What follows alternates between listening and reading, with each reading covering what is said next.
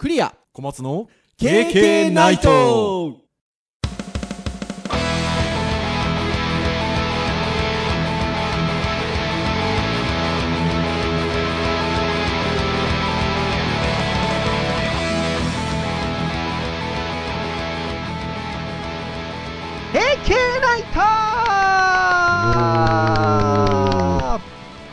はい、ということで、第162回目の、えー配信となります。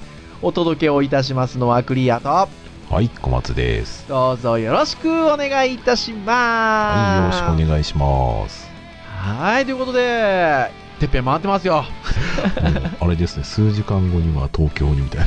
そうです、そうです。もうそんな感じでございますけれども、えっ、と、収録をしている前の週末に、あのー以前もお話をした、あの、徳之島にはい研修で、え2回目ということで行ってきたんですけど、台風の被害がね、まあ大きいっていう話がちょっとあったんですけど、まあ、もちろんね、あのなかなかまだあのインターネットが戻ってないあの地域もあるっていう感じではあったんですけど、研修の会場はですね、まあ、ネットも電気ももちろん普及をしておりまして、まあ、研修自体はつつがなく終えられたんですけれどもね、あの以前の配信をした回にお話をしたね、元デジタルハリウッド大学在籍してた森山くんも来てて、配信聞いて、モハベをアップデートしようとしたしたんですけれども、えーうん時間がかかりすぎるんで先生途中でやめましたと やめたんだ。言っておりましたよ。はい。まあ聞いてくださってるということで、はい、ありがたいですよね。ありがたいですね。もうはーい。まあ、なので、まあ、そういうたくさんね、あの聞いてくださってる方が全国各地、いらっしゃるんじゃなかろうかと思いますので、はーい。まあ、皆さんの少しでも参考になるようなお話をね、うん。していければなと思っておりますよ。という中で、今回は一応ターンとしては Web の回なんですが、はい。まあ、これを Web と言ってしまってどうなのかっていうところはあるんですけれども、まあ、うんまあまあ大きな意味で捉えれば Web。ウェブサイト制作に親和性のあるソフトウェアですよ。非常にあの、親和性のある Adobe さんですね。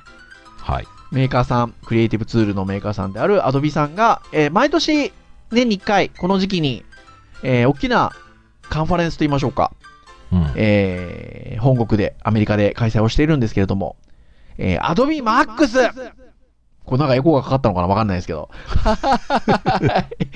えー、Adobe Max をね、えー開催をしておりまして、えーまあもう、このクリエイティブ業界はやっぱ、まあ持ちきりですよ。うん。ツイッター結構タイムライン流れてましたえねー。ソーシャル系はやっぱ、もう大盛り上がりですね。この話をしないわけにはいかないでしょうということで。本日は、Adobe Max についてですね。えー来月ですか？えっと、Max のジャパンもね、開催されますけどね。そうですね。はいまあ、これの報告会的な感じのやつが。そうですよね。はい。えーありますが、もうそれに先んじて、まあ、まあまあまあ、ネットで出てますからね。はい。まあネットに出てるね。私たち会場に行けたわけじゃないですからね。うん。なので、ちょっとそういった、あのー情報をもとに、えっと、パパパパッとピックアップをして、お話をしていこうかなとはい。いうところでございますので、はい。はい、リスナーの皆さんどうぞよろしくお願いいたします。まあ、まずは、えっと、Adobe Creative Cloud と呼ばれる、まあ、クリエイティブツールの、なんでしょうね、えっと、製品群。えーこれらが大体あのまだアップデートされるんですよね。うん、もうね、なってました。2029に。なので、まあ、えっと、そこがまず大きな、えっと、くくりとして一つ。はい。そのイベント自体は。で、もう一つは、えー研究中の技術が、えースニークスということで、はいえっ。と、発表になるということで。この大きく二つですね。まあ、年に一回の大型アップデートが一つと、えー今研究中のこういうものがありますよっていうのが一つということで。うん。まあ、大きくこの2つの、えー話題が出るわけなんですけれども、えーまずは最初はちょっとその新機能とか、新製品の、もう実際に私たちが一応触ることができるものについてのお話を最初は、ちょっと前半はしていこうかなというふうに思いますが、まあ、今回の、まあ、Adobe Max 2018、クリエイティブクラウドが3つのテーマに沿って大幅に機能強化されたと。で、その3つのテーマというのが、作業スピードのさらなる高速化をしていきましょうと。あとは、クリエイティビティの解放をしていきましょうと。まあ、クリエイティビティの解放であるとなんかよくわからないですが、えー、まあ、いろんなデバイスでね、スクリーン上で動作するツールを開発できるようにしましょうということですね。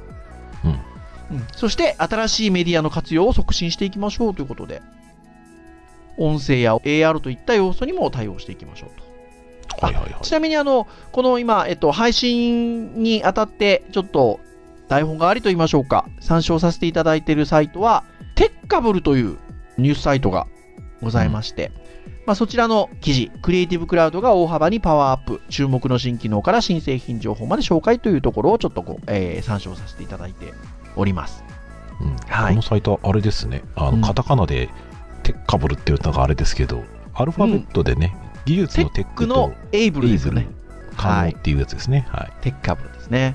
はーい。なので、まあ、あの、それ以外にもね、もう本当は、あの、いろんな、あの、ねニュース系のサイトは出てるんですけど、まあ、非常にこう、コンパクトに、あの、まとめられておりましたので、まあ、ぜひ、あの、KK の公式サイトにも URL 掲載させていただきますが、今言ったようなワードで検索していただいて、あの、ぜひ皆さんもサイトの方をね、ご覧いただければと思います。はい。まあ、そんな3つのテーマがある中で、えーじゃあ具体的にどういったものが出てきたかっていうと、まず新製品が、えっと、3つ発表になりましたということで、最初にその3ついっちゃいましょうかね。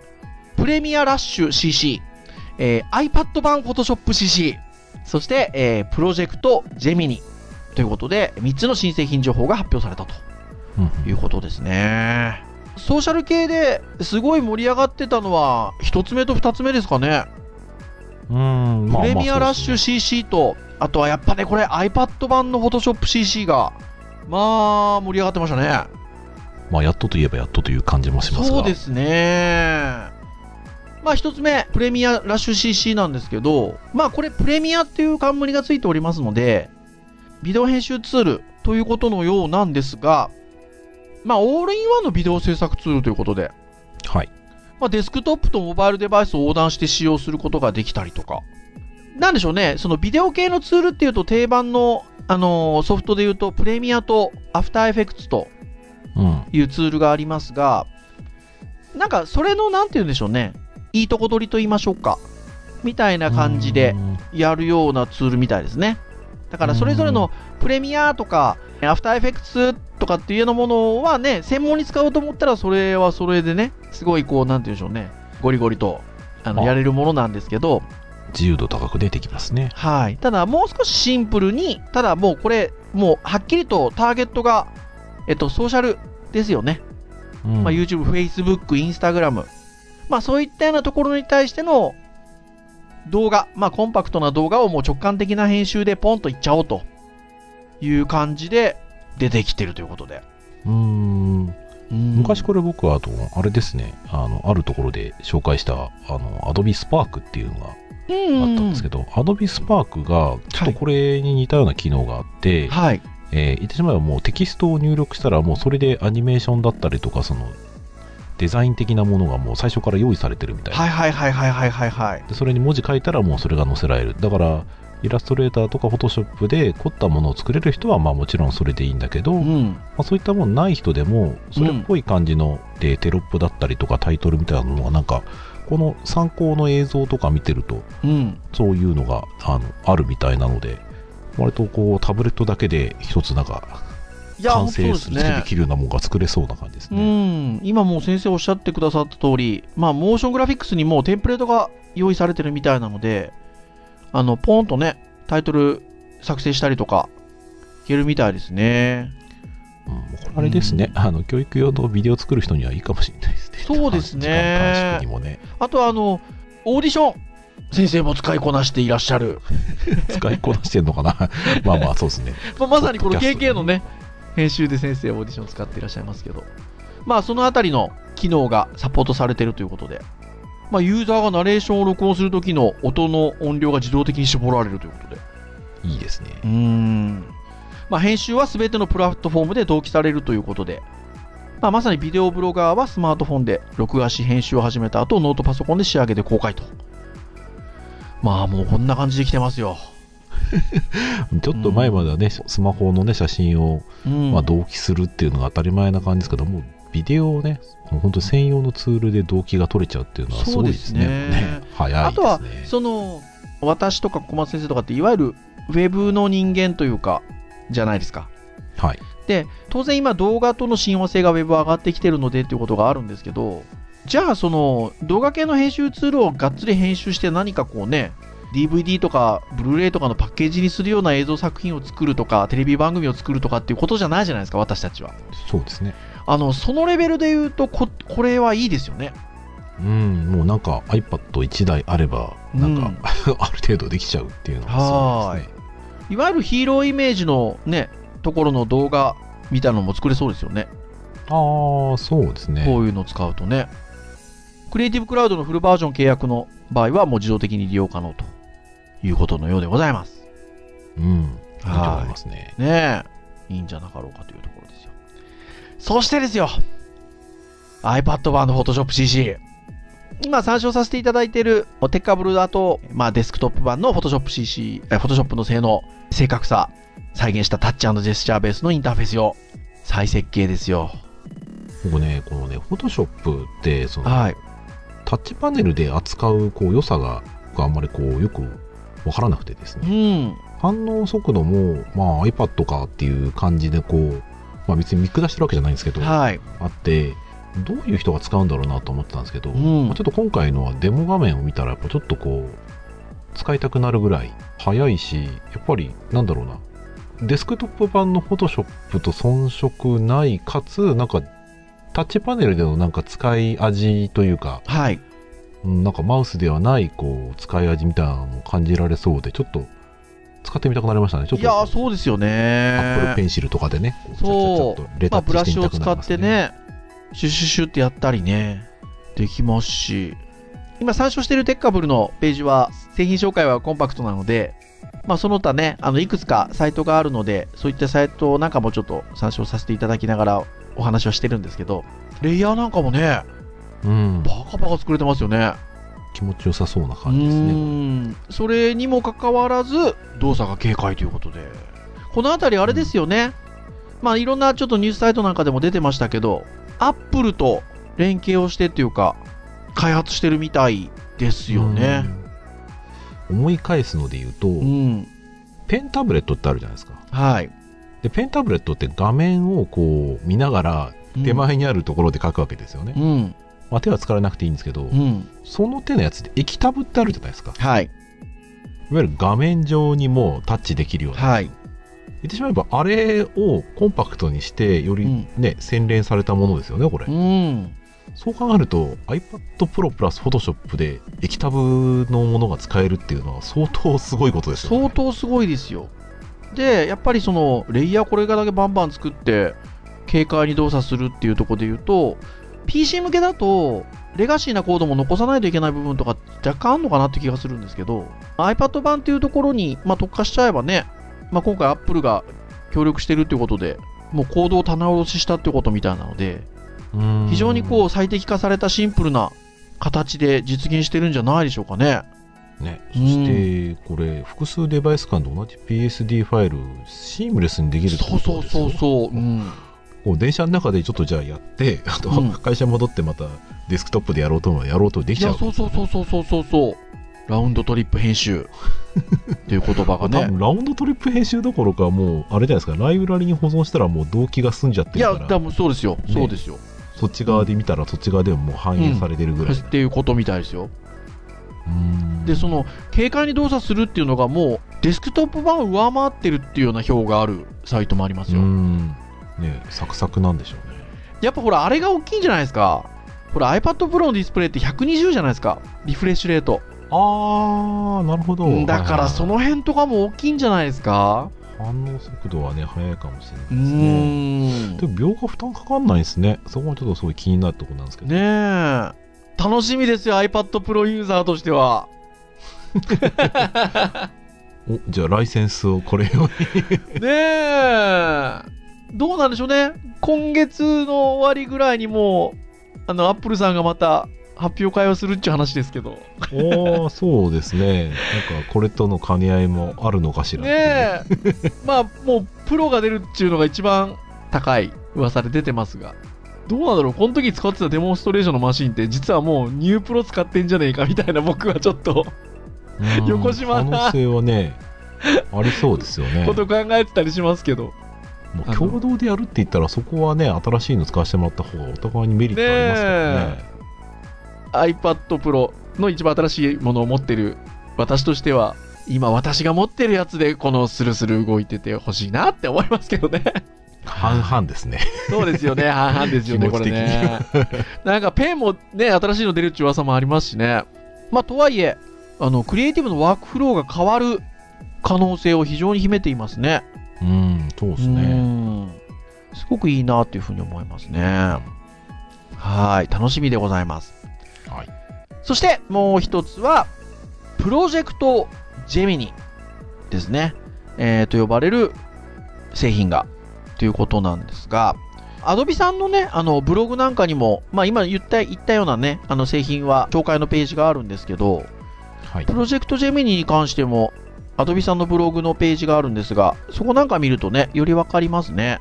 今参照しているあのテッカブルのページには、えっと、ドローペイントアプリプロジェクトジェミニがプレビュー公開スタートということで、えーダイナミックブラシ機能で、えー油絵や、えー水彩画のタッチを再現していて、えっと、フォトショップとも連携していると。うんフォトショップのお気に入りブラシも使用できるという感じで、えっと、iPad 版のリリースを2019年に予定しているという、うんえっと、ニュースなんですけど、まあ、先ほど言った、えっと、Adobe さんのブログの方を見ていくと、なんかね、小松先生ともちょっと編集会議の時見てたんですが、ベクターなんだか、ビットマップなんだかとかね、いられなんだか、フォトショなんだかみたいな。両方ともなんかでもなんか滲んでるようにも見えるしなうわーこの水彩の滲み方とかすごいですね。でまあちょっとこれち僕もしかしたら近いのかなっていうので言うとはい。僕らがなんか勉強してたなんですかね2000年代前半の頃うん。絵を描くツールって言ったらまあ僕は、まあ、イラストレーターとかでスイスイ描くのがすごく好きだったんですけど、はい。でもやっぱり本職のそのはい僕を教習ってた先生なんかは、はい。あのペインターを使ってたんですよ、はい、ペインターね。まあそれのちょっと近い感じなのかなっていうちょっとかんそんな感じしますよね。いわゆるその本職の使うブラシとかに近いような感じするのと、うんあとはでもなんかそのプロジェクトジェミニ固有のなんか書き味っぽい感じにも見えるんですよねうーん。そうだから混ぜる混ぜって言ってもなんか普通の紙と画材ではできないようなこうにじみというか混ぜ方というかいやー、ほんとそうです、これ。そう結果としてはね他の画材とかでできそうなんだけど、すごくなんかディスプレイ上で気軽にその本来なら難しい表現ができちゃうのかなっていうふうに見えちゃうんですよね。いやー、いいですね。まあ、レイヤー、選択、マスク機能を搭載していると。まあ、非破壊のドローイングと編集は黒が実現。ということですね。非破壊なんだ。非破壊って書いてあります。じゃあじゃあ戻せたりとかすするんだるんですね。これもだから、あれですよ、でも iPad ですよ、だから。じゃあ線のデータを持ち線のデータプラステクスチャーのデータを持っててそれをリアルタイムでレンダリングしてるんでしょうかね。そんな重いことする？できてたらすごいなどうなんでしょうね。まあ、ドローとペイントに特化したアプリ、プロジェクトジェミニというところですが、その他、えっと、新製品というところじゃなく、新機能というところで、Adobe XD。これが、えっと、かなりまたアップデートしていると。アニメーション機能、自動アニメーション化機能っていうのがまず搭載されたっていうところ。うんうん。で、この辺が、まあ別のサイトでも細かく紹介されてたりするんですけど、マイクロインタラクションとかってもう今ウェブサイトあるじゃないですか。はいはいはい。ね、以前あの、ベタ褒めウェブサイトでもね、いくつかね、サイトの中の細かい動きのもの紹介したことありますけど、はい。まあカルーセルみたいなものでも、両脇にあるサイズのものはちっちゃくて、動かすとこうギュッとね、拡大するような感じでカルーセルするような動きのものもあるじゃないですか。ああいうのがね、自動アニメーションの機能でね、作れちゃうんですよ。プロトタイプで。でさらにね、XD で作成したアニメーションをね、アフターエフェクツに書き出せるらしいっすよ。だから、XD はね、基本的には立ち位置としてはプロトタイプツールなので、まあ、まずは動きの確認のためにプロトタイプでつ使うと。で、アフターエフェクツへの書き出しができるんで、じゃあそれ書き出して、えっと、実際にそこのアニメーションのところを、えっと、エフェクツで作り込むと。UI アニメーションとして作り込むという使い方もできると。どうですか、お客さん？これがあればプロトタイプとアニメーションを一度にできて素晴らしいプレゼンテーションができるんじゃないでしょうか、ねえ。棒読みで言いましたですよ。いやでもすごいですねこれねうん、すごい。そして、えっと、もう一つ、音声コントロールですよ。ね、あの、ちょっと今、私があの別サイトで参照させていただいているのが、ICS メディアさんの、えっと、速報、Adobe XD が大型アップデートっていう、ちょっと記事を見てるんですけど、えその音声機能を早速試してるんですよ。ちょっとね、動画付きで紹介されてるんですけど、これがね、豚骨ボーイってね、言ったらね、画面が変わるんですよ。で、まあ、なんでこんな機能がついてるかっていうと、もうほら、Google ホームとか Alexa ですよ。うんまあ、音声アシスタントが今ありますので、はいまあ、それを想定したプロトタイプがもう作れると。VUI ですよね。いわゆるね、音声ユーザーインターフェース。ボイス UI はい、うん、ボイス UI。ここを抑えてきてるわけですよ、プロトタイプツールとして。割とちょっといいい一歩先行ってる感はありますねねえ。こんなこの UI 作る人いるんだって。いるんでしょうけどね、そこまで対応していこうというところですよね。まあ、あとは、えっと、サードパーティーに拡張機能かなんかが開放されたのかな？なんかそんなのもありましたよね。はいはいはいはプラグインの機能が公開されたということで。いやー、XD 本気ですね、アドビさんね。い、うん、拡張機能を開放したってことは本当にスプリント開発もっと加速させるつもりないのやー、でそうですね。便利な機能すげえ増えますよこれからまはーい。まあ、そして、テッカブルのちょっと、あの、サイトの参照に戻りますが、AI の Adobe 先生の活用に注目ということで、今回の、えっと、アップデートに絡むところの AI 活用ということで言うと、プレミアプロ、ビデオカラーに関しての、えーツールが、新しいツールが出てて、えーそれに AI が使われてるとか、あとは、フォトショップの、えっと、コンテンツに応じた塗りつぶし、コン汁。コン汁があもう AI でさらに進化してると。さらには、えー小松先生と編集会議でうなった、イラストレーターのグラデーション機能。これが、えー、Adobe 先生さんによって、さらに進化していると。あすごいですよね、グラデーションね。うんグラデーションメッシュが解放された感がありますねあの素晴らしいなっていうふうに思います。そして、新製品、新機能あたりの紹介の締めとしては、タイプキットと呼ばれていたフォント群が、えー新しく Adobe Fonts とはい呼ぶようになって、えーまあ、全てのフォントを Web とデスクトップで使用できるようになったと。はい。まあ、Web フォントとして使うときには、以前はね、PV の量とかによって、みたいな制限とかあったりいろいろしたんですけど、制限撤廃ということで。これすごいですよねこれすごいですよ。私、Facebook で思わず叫びました。なんじゃこれっつって。これ、うん考えようによってはフォントのライセンス料半分ぐらい持ってかれても不思議じゃないくいや、らいな本当ですね感。じですねももちろん、あの、フォントウェイトというか、使えるものがね、限られたりしてるものもあるのありますけど、うそうですね。タイプキットで使えるものの、うん。えー中ではあのフルで使えますねってことですよね、うん、そうですよね。はい、というところでありますが、まあ、約1万5000円のフォントからなる全ライブラリーから自由に利用できると。いうところで、これはすごいですね。これはすごい。ですよ。うん。これはやられて他のフォントベンダーさんは大丈夫なのかねえ。まあ変な話、だから、森さんのフォントなんかも入ってるじゃないですか。入ってますねまあまあもちろんその、太さとかには限らり限ありますけど、うんでもね、そこで許可されてる分に関して言えば、もうウェブフォントとしても使っていいってことでしょ、これ。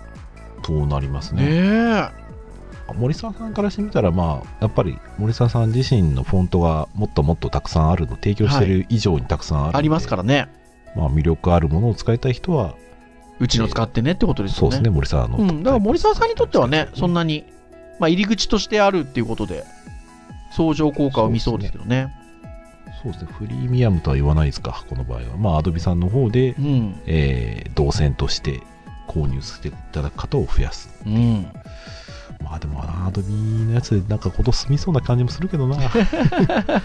でもだから逆に、逆をこう返していくと、はい今後はその、印刷物に関してはね、やっぱりこれからモレサーフォントは普通にまあ使っていくとは思うんですけど、はい。アドビフォンツで使えるデザインをしてくれっていう風な発注があり得るかもしれない、そうですね。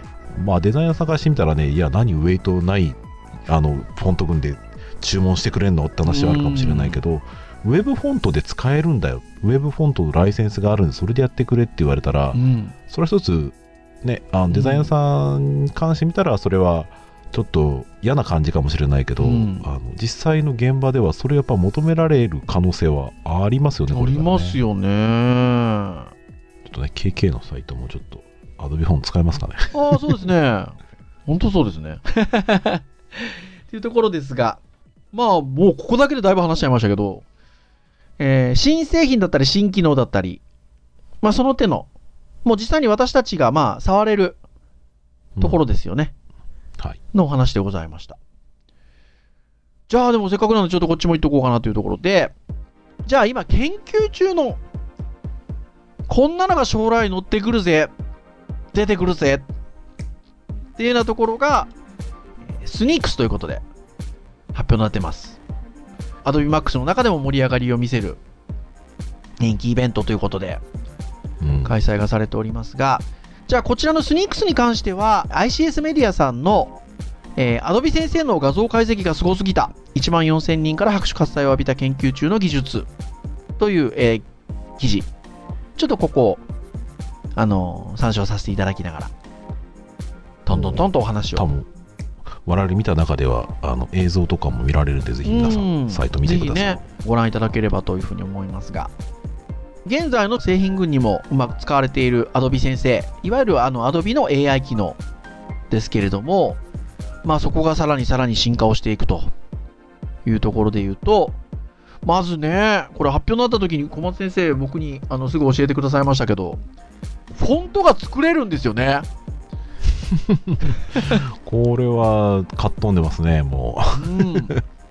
フォントフォリアっていう技術ですか？ううんそうですね。AI によってパス化されたフォントを自動解析。すごいですねこれ。そしてそれだから入力できるテキストに変換しちゃう変換してくれるんですよね。しかもそれのフォントをなんか作っちゃうんですか作っねちゃうんでしょ？らしいっすよ。すごいなぁいやすごいですよ。表示されてない文字もテキスト再編集ができます。ねえ。この辺絶対 だから Adobe フォンツと絡めてくるんでしょ多分。ゆくゆくね。ああそうでしょうね、うーん。と手で書いたやつをスキャンして、えー変換かけたらそれのフォントに起こしてくれて起こしてくれる。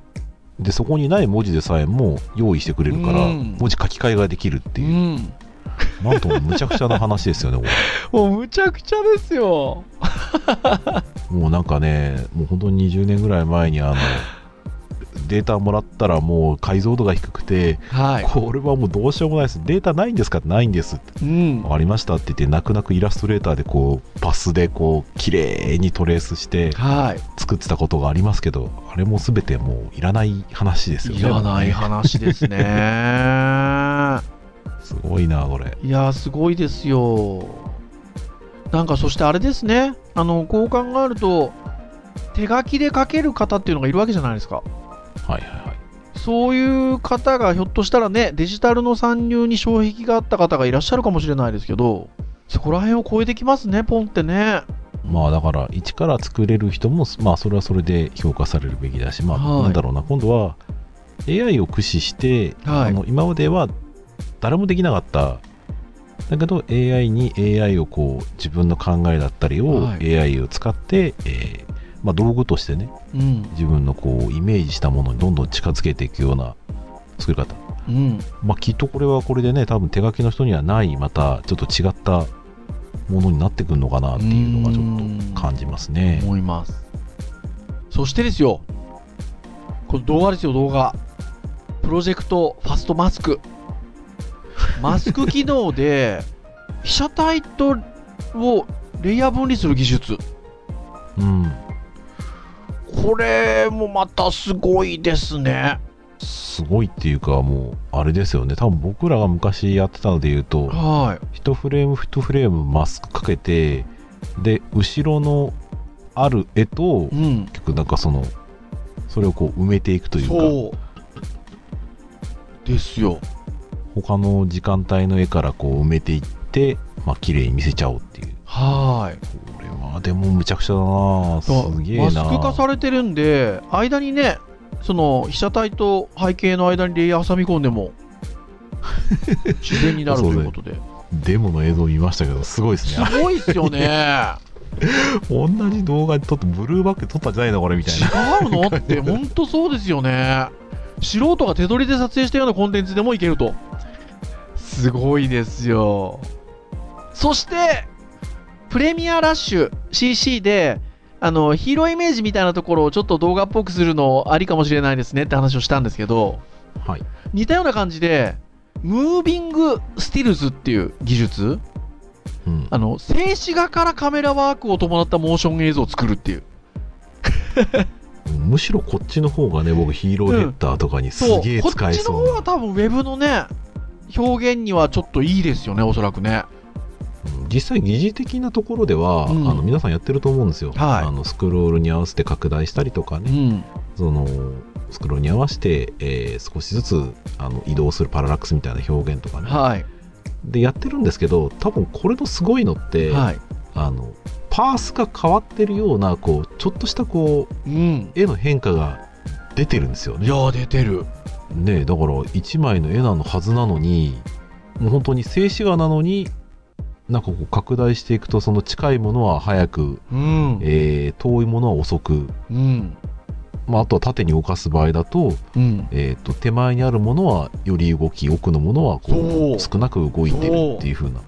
本来位置関係絶対ずれるはずなのに。ずれるはずなんですけどやっちゃってますね。やっちゃってますよこれ。でもね本当にウェブのとあのヒーローヘッダーに関してはこれで十分ね、うん。いいっすよ。あのーアクセントつけれますよね。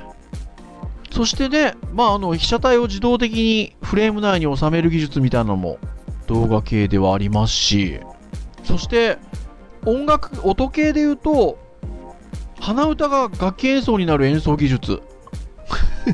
プロジェクトカズーですね。カズーってね、楽器がありますけどね。いやー、すごいんですね。これすごいですね鼻歌を録音すると音程を解析して、音響を解析して別の楽器で弾けちゃう人間の声がバイオリンに変換されて再生されてると。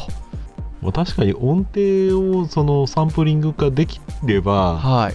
まあそれをねこう MIDI の音源みたいな形でやるっていうのは理解はできるものの、はい。それでもこれすごいですねすごい。気楽に自分の鼻歌が音楽になるっていうのうんは。すごいですねすごいすごい。ほいで、さらに今度イラストですよ。 Project Good Bones。ボーンということで、これイラストレーターの未来の技術ということで、まあ、キャラクターをイラストレーターで描きますと。で、えっと、この Good Bones っていう技術使うと、自動解析してキャラクターを、ボーンを入れるって、ボーンって、えっと、骨ですよね。その動作させるための。骨を入れて、ポージングを、体型を動かすことができるんですよね。骨格からね。はい。で、こういうのは、まあ、アニメーションつけたりするときにボーンをそのつけるんですけど、まあ、アドビ先生が自動的にそのキャラクターの体型とかを認識して、その骨組み入れてくれて、まあ、動かせると。一個一個その体勢の違うものを、まあ、そのすごい細かなものはね、もちろん書かなきゃとは思いますけど、イラストレーター 2D なのでね、ってなりますが、いろんなバリエーションのものをね、うん。2D ベースの形で言えば、ポージングさせるようなものがもう、キャラクター作っちゃえば、できちゃうと。まあね絵によってはね歪んで結局ちょっとなーって感じになる可能性もあるんですけど、うんあのこれ実際僕ねフラッシュまあ旧フラッシュですね、はい今だとアニメート CC で、はい。あの棒の機能ってあるんですよはい。ベクターに対してありますよね。ものすごい難しいんですよ、はいつけるのはい。で単色だったらまあなんとか頑張って浮かせるかなっていう感じはあるんですけど、はい。防音のやっぱり入れる作業から動かすその影響範囲まで考えると適切な場所っていうのは難しいですけど、うん。これをその適切な場所に打ち替えてくれるんだったら相当これは楽ですよね。すごいですよ。うんねえ。だからまあ当然あの複数のポーズ作れるっていうことで言うと静止画としてのいろんなバリエーションってこともありますけど、まあ、当然アニメーション制作にも役立ちますよねということで。うん、ね自負アニメーションなんかも作れますよっていうことですよね。うん、これだったらね本当は絵を別々に描かなきゃいけないんだけうど、ん。いやーすごいなこれ。いやーすごいですすごいです。そしてさらにこれが僕は一番うなったかな。まだねこれ研究中のものでどのどのソフトでっていうことじゃないんでしょうけどアニメーション付きブラシ。ブラシバウンティイラストの中でブラシを描くとそこに雨を降らせられます。例えば。でこの雨がアニメーションしていますと。で雨の降りは後からパラメータ変えられると。でアニメーションだけじゃなくて雨音サウンドもブラシに入ってると。さらに、えっと、そこに例えば雨が降ってるところにキャラクターとかがいると髪の毛も作れたりとか風になびく。そういったこう色の変化とか物理法則の動きをブラシでつけちゃうと。でさらにさらにですよデータ連動が可能で実際の都市の天気と同期させたり朝と夜の背景切り替える。ハッシュタグのツイート数によってリアルタイムに変化させる。とんでもないっすよ。もうね最初これ読んだ時にな何言ってんの？って どういうことこれっていう感じでしたけど。でね、ちょっとあの、その機能については取り上げてくださってるサイトには写真だけでね、紹介されてるんですけど、これ最後の写真、ブラウザーですよね、多分ね。だと思うんですけどねだから、ブラウザー上で多分その SNS のそのツイート数だったりっていうところによって変化してますよっていうのを多分これプレゼンテーションしてるんだと思うんですけど、うん何してくれてんのっていう。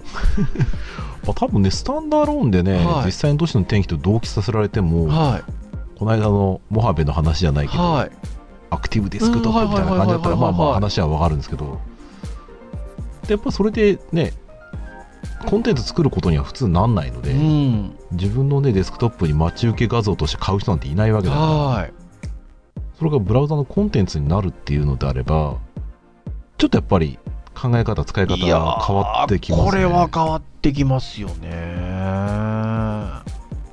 いやー、いいと思います。だって、その天気と動機とか、時間の動機みたいなのって、やっぱ、私もデジタルハリウッドというところで教えてると、ウェブサイトにそういう表現使いたいっていう人は多いわけですよ。これ作れちゃいますもんね。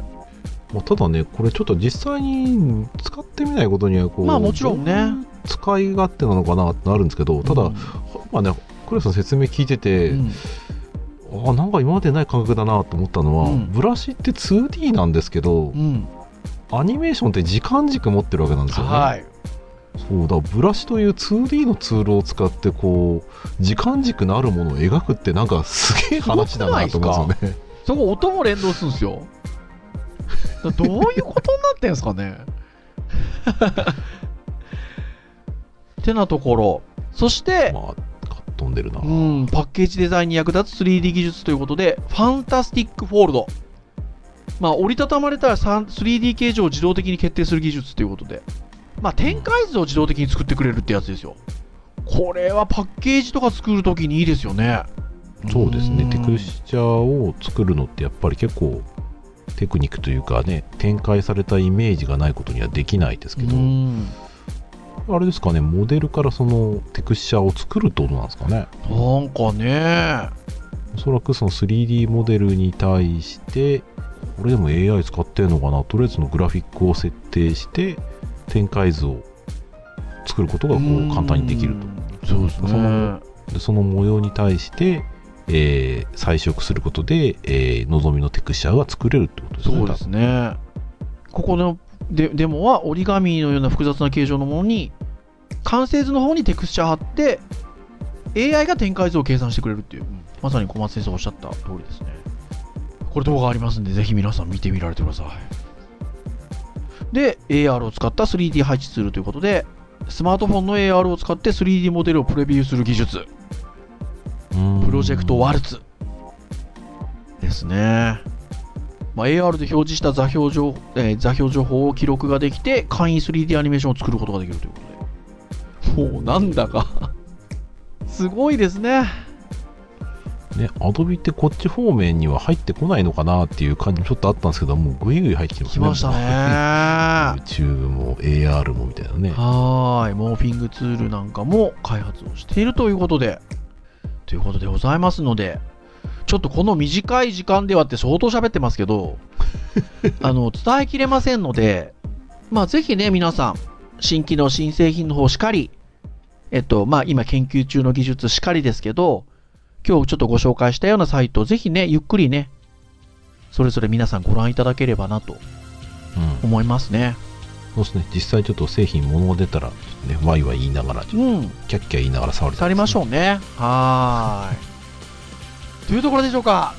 以上といたしましょう。KK ナイトは毎週木曜日に配信をしております。公式サイトアクセスをしていただけますと、もうそこにプレイヤーがございますので、えー直接聞いていただけます。まあ、ただ、iTunes ストアなどの購読登録サービスで登録をしていただけますと、自動的に端末にダウンロードされますので、まあ、お好きなタイミングで聞いていただけますということでございます。今回162回でございましたが、いろんなテーマで話しておりますので、古いものを聞くもよし、新しいものを聞くもよしということで、えーご興味のあるものからいろんなシチュエーションで聞いていただければと思います。じゃあ以上といたしましょうかね。はい。お届けをいたしましたのはクリアと、はい。小松でした。それでは次回163回の配信でお会いいたしましょう。皆さん、さようならさよなら。イェイイェイ